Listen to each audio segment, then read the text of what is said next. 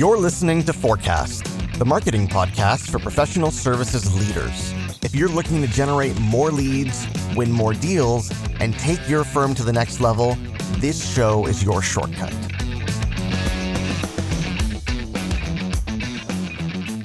Hey there, folks. Welcome back to the show. I am your host, Ahmed Munawar. So excited today to bring you my conversation with Kristen Gallagher. Kristen is the founder of a consulting firm called Edify.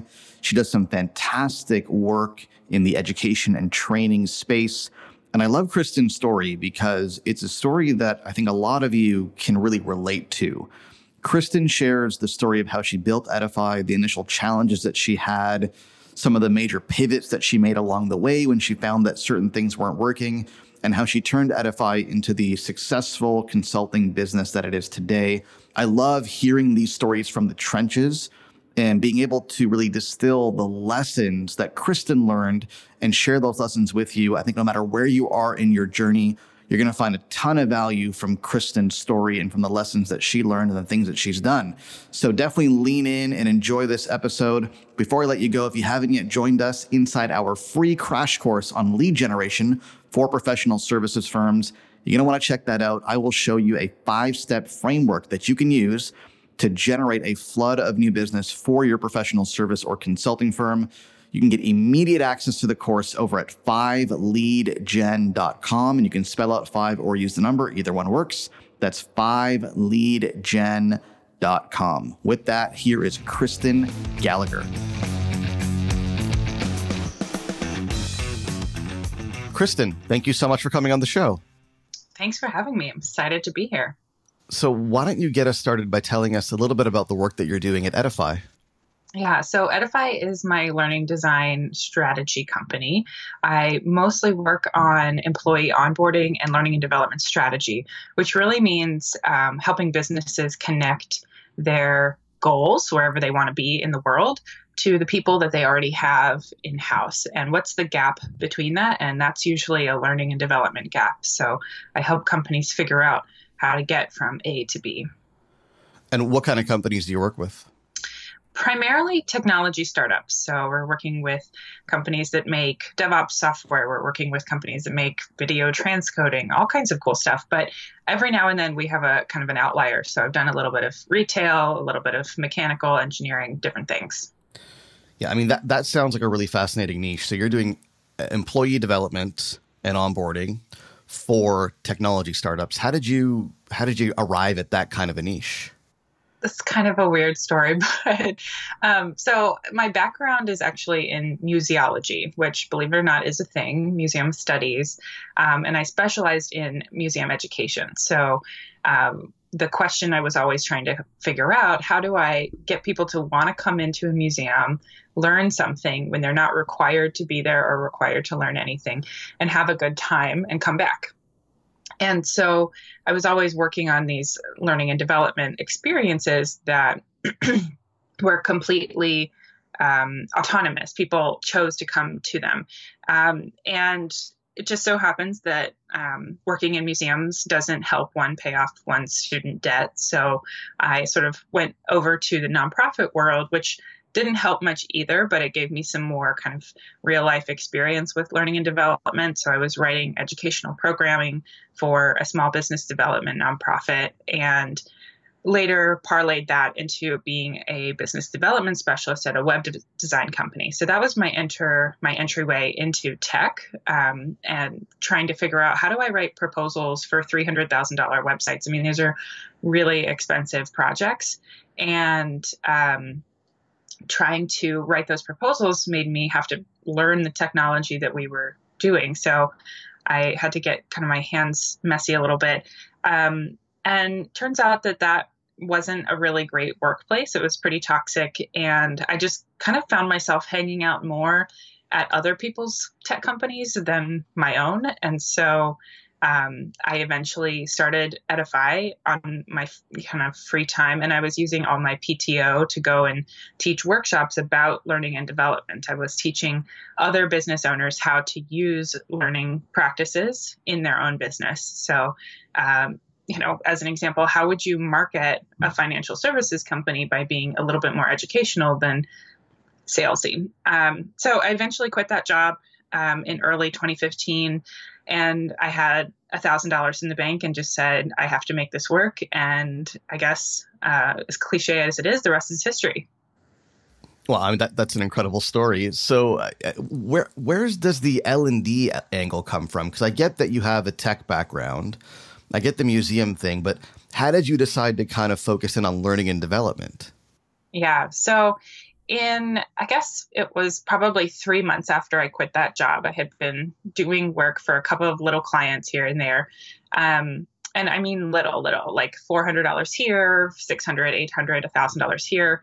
Um, and I kept hearing from some friends in tech that were saying to me, like, oh my God, I just started this new job. The onboarding was horrible. It was so awful. I don't know what I'm doing. And I feel really frustrated. Um, do you know anything about that? And I actually didn't. Um, I, I would not have called myself um, the technical term for what I do is instructional designer. Um, and I didn't even know that that was what it was supposed to be called because in museums that's it's called something different. So um, I started kind of reading up and talking to people and going to um, all the professional networking groups for this world for learning and development and realized that's actually the exact same thing that I've always been doing. It's just in a different context. And so I sort of dropped all of my small clients. I finished up those projects and I sort of rapidly rebranded as the learning and development consultancy. And I just so happened to have a business development meeting with an HR director at a tech company. And she said, you know, our biggest problems are manager development and onboarding. Do you know about that?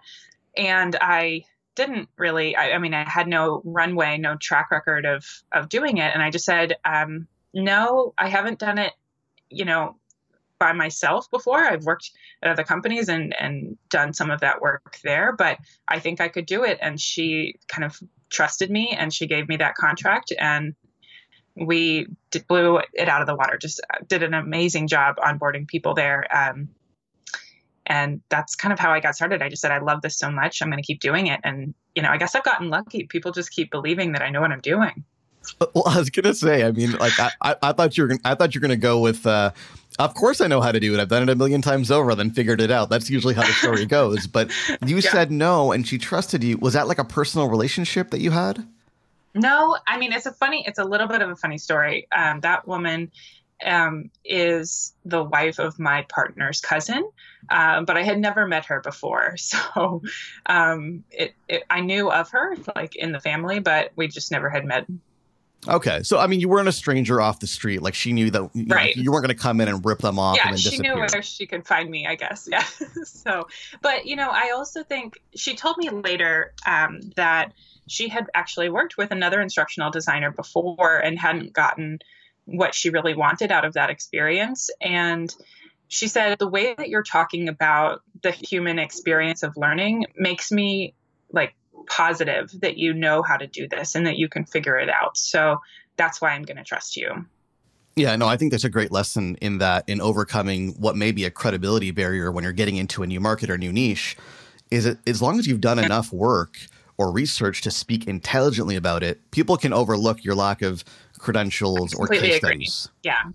I oh. never think it's about the resume. I've never been asked to provide references. I've never been asked. I mean, it's reference enough for me to name drop a company, but you know, no one's ever said, "Oh, I need to go check that," you know, and make sure you know what you're doing. Yeah, no, that's interesting. I, I recently interviewed uh, David Baker on the show, mm-hmm. who's the author of a book called The Business of Expertise. And one of the interesting things about David Baker is if you look on his website where he explains his service, uh, there's an FAQ section where he says, um, if you know if you're looking for references, I don't give them out. I may make exceptions, but as a policy, I don't give references because if you need to check on my references, something's not quite right here, and we should probably just part right. ways. Yeah, it means that somewhere you don't trust me. Yeah, interesting. So, so then you you worked in house at that at that company for well, I guess a few months. Yeah, so actually the inverse happened. So um, she hired me as a contractor. So uh, Edify did about six months of work on learning and development and a little bit of knowledge management work for them. And that company actually ended up getting acquired by a much larger company, um, Amazon Web Services, and she, I, we sat down to lunch. We were finishing up a project, and I thought I was going to try to sell her on the next project, and she said, "I really want you to just come on board full time."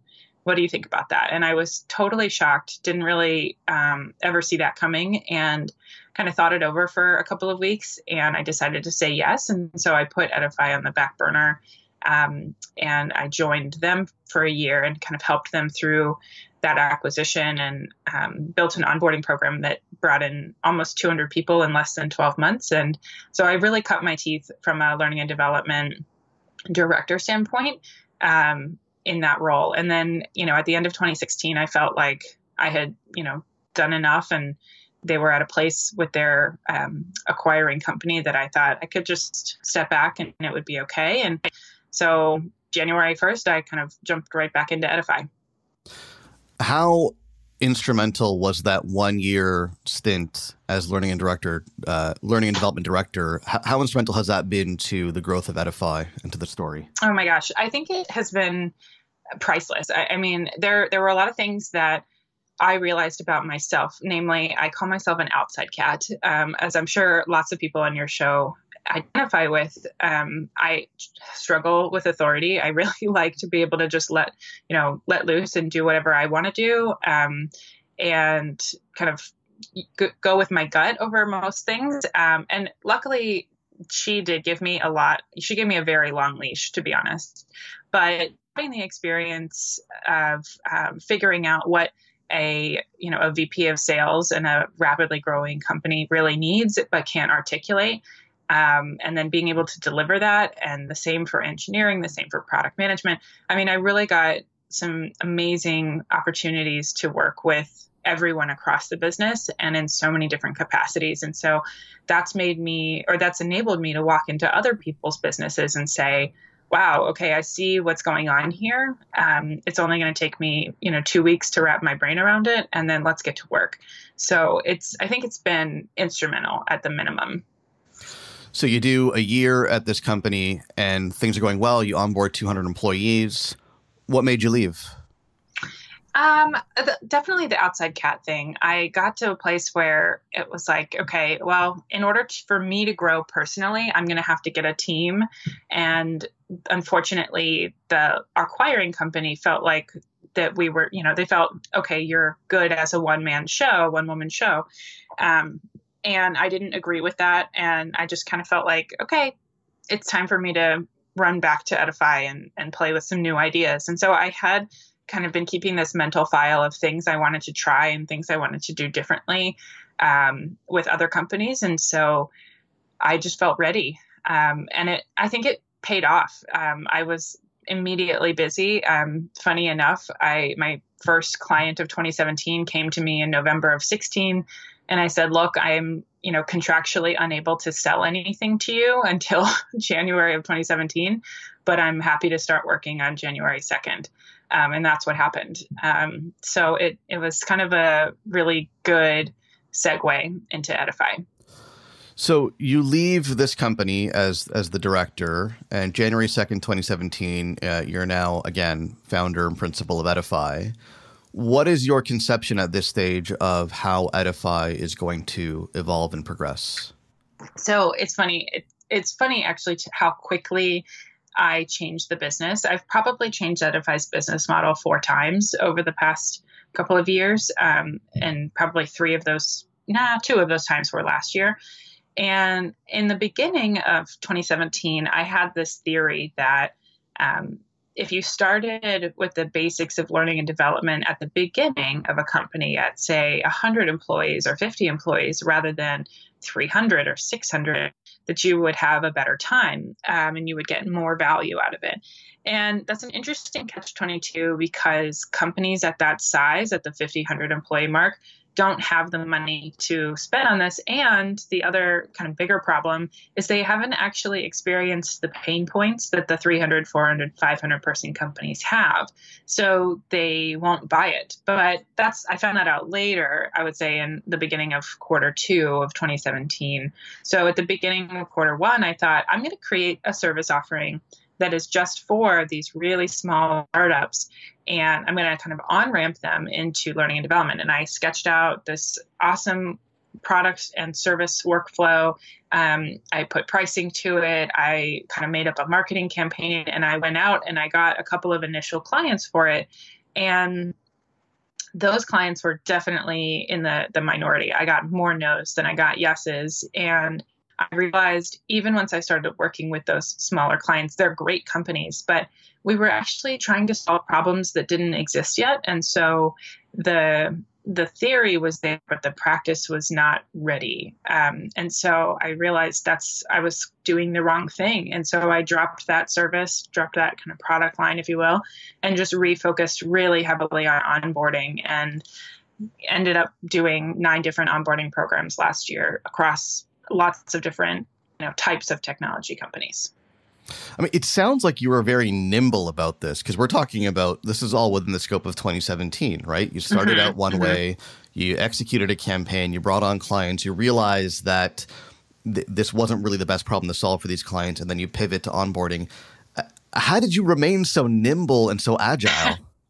Um, I guess it's honestly, if you get a feeling like it's not working, if you're trying to sell something for more than two months and you're you've been putting in the work, doing your meetings, uh, talking to people, and it's not selling, something's wrong. And you, you know, you might not know why it's not working. Um, you know, it was sad for me, honestly. I really wanted this product to work. Um, it was called the People Operations Accelerator, and I was so excited about it. Um, and if I remember correctly, it was like three months of programming. You would get everything from an employee handbook to um, your first manager development program. There were probably nine different things that you would get, quote unquote. And I think it was like twelve or thirteen thousand a month for three months. And so that's a big ask. It's a pretty heavy lift of a small company. And so that was problem number one. I just didn't realize how big of a lift that was for those budgets. Um, for my larger clients, that's not a problem at all. But um, for those 50 person companies, they just can't do it. And um, I, I, guess, you know, just realizing, okay, this is not selling, and the people that did buy it, um, they're not, we're, we're running into other kind of logistical challenges. And so I actually ended up kind of doing a different type of work with them we we kind of sat down together and agreed like let's focus on something different other than what we're what our scope of work says. Um, again because it matters to me not that you know the contract goes the way it's supposed to go but the contract actually produces something useful and valuable. So i the other i guess personal rule is just don't get too personally invested in these things. Um, they're just things. They're just ideas.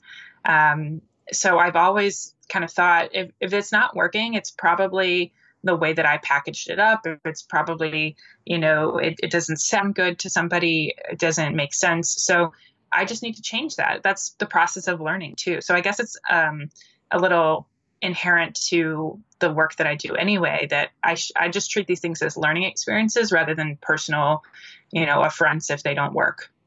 Well, I think that's a great attitude to have because I think what most people would have done in your shoes is they would have gone out, they would have tried their best, given it their best effort, and then when it didn't quite work out, they would have attributed the, you know, quote unquote failure. I'm calling it a, a failure unquote. Mm-hmm. It's not really a failure, but failure. But they would attribute that to themselves and then maybe go back and, and find a job somewhere else again because they figured they don't have what it takes.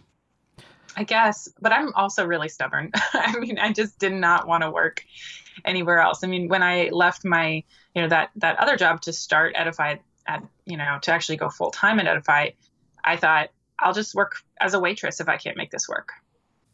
That's funny. And I'm a terrible waitress, so. It's funny. You're reminding me of my, of my, interview with David Baker again. One of the things David said in the interview was we were talking about about really staying true to your expertise and having integrity and not selling yourself short. And one of the things that he said is, "I'd rather you go and drive an Uber than sell your expertise short. Like just like go and yeah. do something else. If you yeah. got to pay the bills, that's fine. But don't don't go and undercut your pricing or do work that you really shouldn't be doing because that's that's you know you need to have integrity, right? Yeah. So okay, so tell me, how do you now go from that work that you discovered wasn't quite working out with the smaller companies? How do you then make that pivot to onboarding for, I presume, larger companies?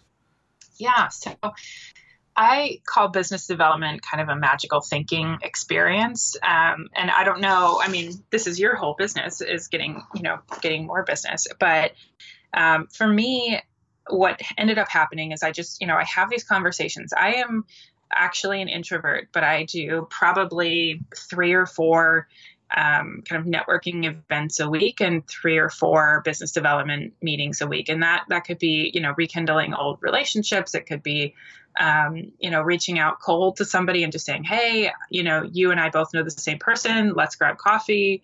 Um, and you know, I'm I'm working in the you know California, Oregon, Washington space, so people really do know each other, and so it's easy for me to do that. Um, but I just was, I remember kind of sitting um, probably March or April um, with an HR director at a different company and kind of saying, I, I really want to go back to focusing on onboarding. I had such a good experience doing that at this other company. Um, I wonder if I could kind of just sell that, you know, this learning and development strategy idea wasn't quite there yet. I hadn't really baked that.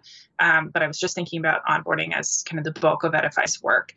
And she said, Well, why don't you? And so she kind of introduced me to somebody, um, and he introduced me to somebody, and we sat down. And um, within an hour, he said, You know, yes, I think we should do this. So he was the CEO of a company, um, or the former CEO, um, and then that kind of parlayed through the network, through the kind of business development, magical thinking into a contract. Um, and then that kind of, I find that that begets another one and that begets another one. And that's just an, what happened. You know, it, um, I found myself in the summer, early fall with way too much work to handle. Um, and so it was kind of this, interesting experience of like I have six clients and eight active projects and I don't know what I'm doing and I'm really struggling to keep my head above water and deliver great things. But I mean, this is awesome that my business is doing so awesome. So it, it really forced me to figure out okay, this is obviously something the market needs or wants. Um, I just need to figure out the mechanisms for delivering it. And, and so, how did you do that? Well, I hired an amazing project manager who literally uh, makes me you know want to get up in the morning and face my work. She's awesome. Um, she's not a, a, full-time employee. She's a you know she works about 15 hours a week as a contractor but um, she has been absolutely instrumental. I did have an admin assistant for a while and i really struggled to um, work you know, to, to really leverage her properly. I didn't really i it's not that I have trouble delegating, but I just didn't know what to give her. Um, and so it was scheduling, and then I started using a scheduling tool. So last year was a process of figuring out what am I actually hiring contractors for, and what do I need to ask for help with, um, and how do I, you know, actually scope out a job and say I'm going to carve off all these things from my daily to-do list and give them to you, and empower you to do that. And I am pretty far from a micromanager. So I'm like, here's the keys to the car.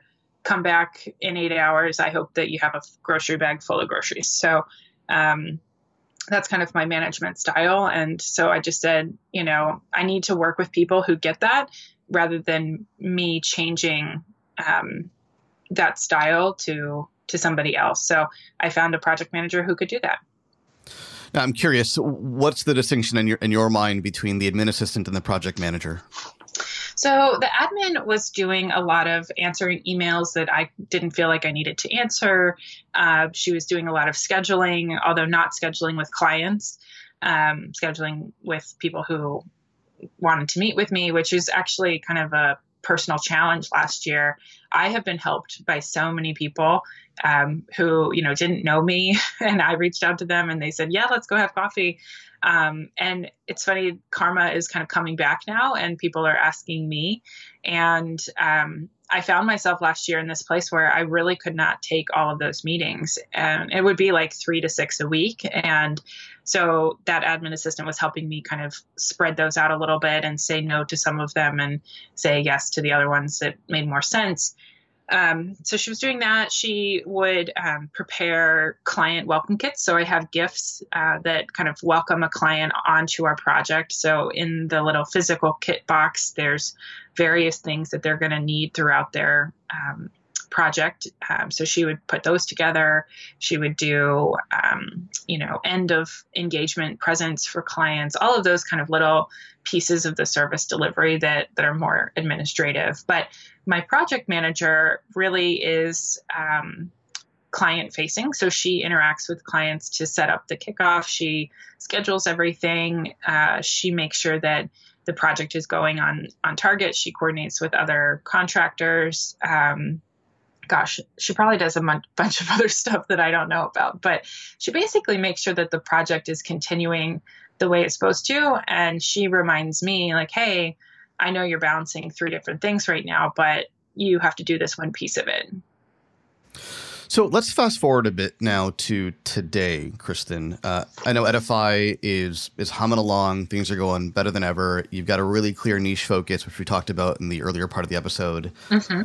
What does your marketing look like today? What are you doing to attract new clients? I'm kind of internally laughing and screaming at the same time because actually a couple of weeks ago I decided that I was I was just not going to put the pressure of blogging on myself or any, you know, I wasn't going to focus on Twitter or blogs or my Medium or any of these things. I was just going to um, sort of do what felt right in the moment. And so that's that's a terrible strategy, but it seems to be working. so I wouldn't give other people that advice, but basically what I do to attract clients is I comb through my network. That's sometimes on linkedin sometimes it's on my um, my emails my email list. Um, and i look at what's going on with these companies. So i'm also constantly staying up to date with what companies are getting funded who's hiring a lot um, acquisitions. I'm, so i'm always reading you know techcrunch and geekwire and all of these things, you know, the, the business journals, all those things, so that I'm aware of what movement is happening in the industry. And if I can find a connection, like let's say, you know, company A just closed a round of a million dollars and they're also hiring 20 people, but they're 50 employees right now. Well, hiring 20 people is really hard. And so supporting them with some onboarding is actually a very natural fit. Um, and so I go and look to see if I know anybody there, and I do that kind of homework sleuthing process. And I try really hard to either get a warm intro or meet them in person. Um, and and that's you know that's kind of it. That's how it works for me. Um, on a very very rare occasion, do I get a client through, you know, somebody who um, read a blog or listened to my podcast or listened to an interview I've done. That almost never happens. Um, the other big thing is referrals. So most of my business right now is word of mouth from former clients. Um, that client I was or potential client I was meeting with yesterday, that's exactly what happened. You know, and it's funny because I didn't even think, you know, that that project actually. If you think back way to beginning of 2017, that was one of those people operations accelerator things that I didn't think you know, was a really good idea after doing it with this client. But turns out that person really liked working with me um, and he recommended me to somebody else. So that's kind of how it works. Yeah, that's pretty typical, right? Even if you don't think the engagement went all that well, um, often the client doesn't agree. right. and think and thinks it actually did yeah. go pretty well because because you know, I mean, they don't know what what what you know, right? You know right. the process inside out. You know the outcomes that you were trying to achieve, and you probably had pretty high standards, but they were yeah. probably satisfied with what happened.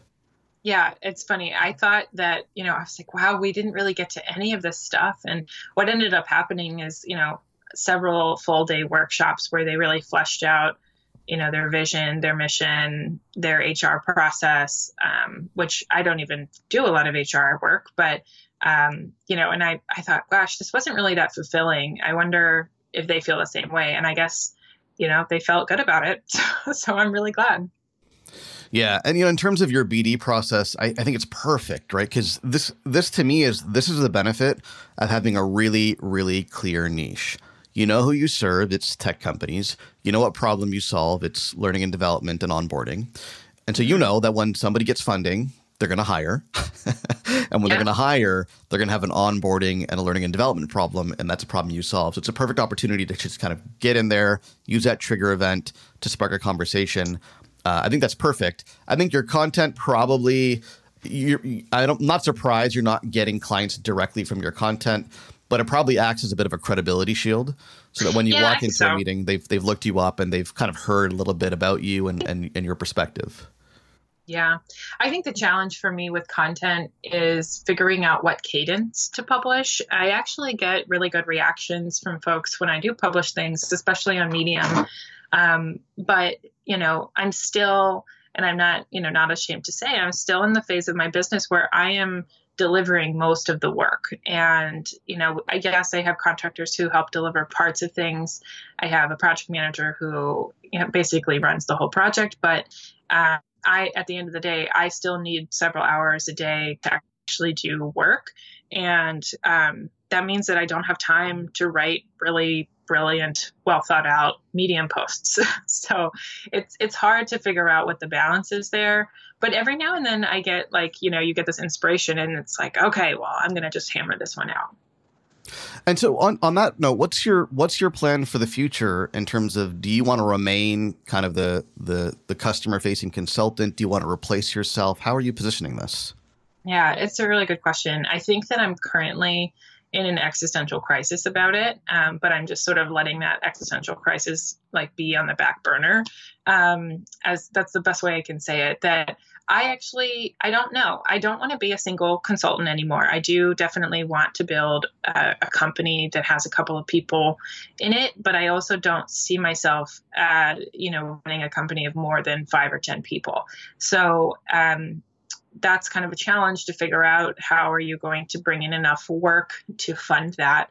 Um, you know my company is certainly not the kind of company that gets venture capital nor would i want it but um, th- so you know there's there's some thresholds that you have to reach financially to be able to hire um, and then to actually make sure that that person is producing is a little challenging in my line of work because so much of what i do is almost like intellectual property. It's it's you know it's the way that I think about things. So I have to work on systematizing and um, p- putting down the way that I think about these things and the way that I run projects on paper so that I can teach other people. So that's actually a big goal of 2018 is to actually put this stuff down on paper and probably transition my part my project manager to a full-time employee and uh, have her doing some of that work um, and then find somebody to replace the project that you know the project management work. So i think that i'm just going to take it step by step and i i want to grow it but it's it's a big proposition and it's a little scary to be honest. It's a little scary, but um, that's that's the way things usually go, right? You're right. yeah You're right. You're right. You're right in the thick of things, and um, it sounds like things are going really, really well. And I'm I'm certainly excited to see how they go in the future for you. Let me leave you with one final question, Kristen. Over the years now of of running Edify, the two or three some odd years, what would you say is has been the the biggest lesson that you've learned in the process? Mm, gosh, it's hard. I feel like there's so many uh, big lessons. Um, I think it goes back to um, not taking things personally. You always, always, always have to have the end customer in the back of your mind um, and know that this is this is the person that you're working for. Um, so that's there have been times where i kind of was like oh no i'm working for the hr director or i'm working for the vp of engineering. But that's not true. I'm working for that engineer who sits at their desk trying to figure out how to move from being a level one engineer to a level two engineer or i'm working for that person who uh, just got onboarded at the new company and they're really feeling a lot of anxiety and they're struggling to get connected to this new culture and to their job. That's who I'm working for. And I think every time I lose sight of that, thankfully, not very much anymore, but in the past, when I've lost sight of that, it has caused the programming to look good on the outside, but I think not really be good. So I would say that's my biggest lesson. And I think it permeates the whole business, the whole service design, the whole, you know, pricing, how you talk to clients, how you get clients. Um, it, it covers everything. Yeah, I love that, but it's so hard to do. It is really hard. because and I, Yeah. I can tell I can tell you're the kind of person that gets very invested in your work. I sense that that's probably Yeah. a big part of why you're so good at what you do is you get very invested, and and emotions come with that. And it's just, it's hard to just kind of, when things don't work out, it's hard to step back and not get burned. Oh, yeah. I have a client right now where we're on our fifth project together. And one of the very first projects we did was their corporate onboarding. And um, it's been really frustrating for me because we built a beautiful program. I mean, one of the pro- I'm I'm so proud of it, and people who in the company who are kind of in, involved with it love it. But there's a particular um, person in that HR team that is basically kind of unable to launch it because of some silly administrative things. And it's i you know i found myself taking it personally and being like why isn't this getting launched? I wish i could do something. And i ended up kind of giving a little bit of free consulting to try to get it launched after the project finished. And i had to step back and realize like i'm giving away stuff that they you know she should have done on her own. That's that wasn't my scope. Um, and i can't ultimately be you know hand holding them through everything. Uh, you know they have to take responsibility for their work you know the, the end product too. So um, there there's a definitely a double-edged element of it. Yeah. Well listen kristen this has been an excellent conversation. I'm so glad that you came on and shared your story with us. Let people know uh, where they can find you online yeah, you can definitely find me on LinkedIn, but check out edifyedu.com. Uh, that's the best place to find out what I'm working on. Great. And we'll, we'll drop links to both of those in the show notes. Kristen, thanks so much. Thank you. Have a good one. Hey, it's Ahmed here again. Before I let you go, there are two things I want you to do. The first is if you like what you hear, go ahead and subscribe to the show on iTunes or Google Play by visiting forecast.fm and clicking on the relevant link. While you're at it, please do leave us a rating or a review because it helps more people discover the show. The second thing is I want you to grab my free course on the five P's of lead generation for professional services firms. Inside the course, you will get a step by step framework to help you generate a flood of new business for your firm.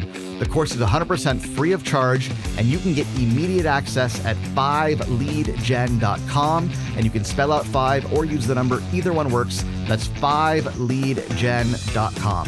Thanks for listening.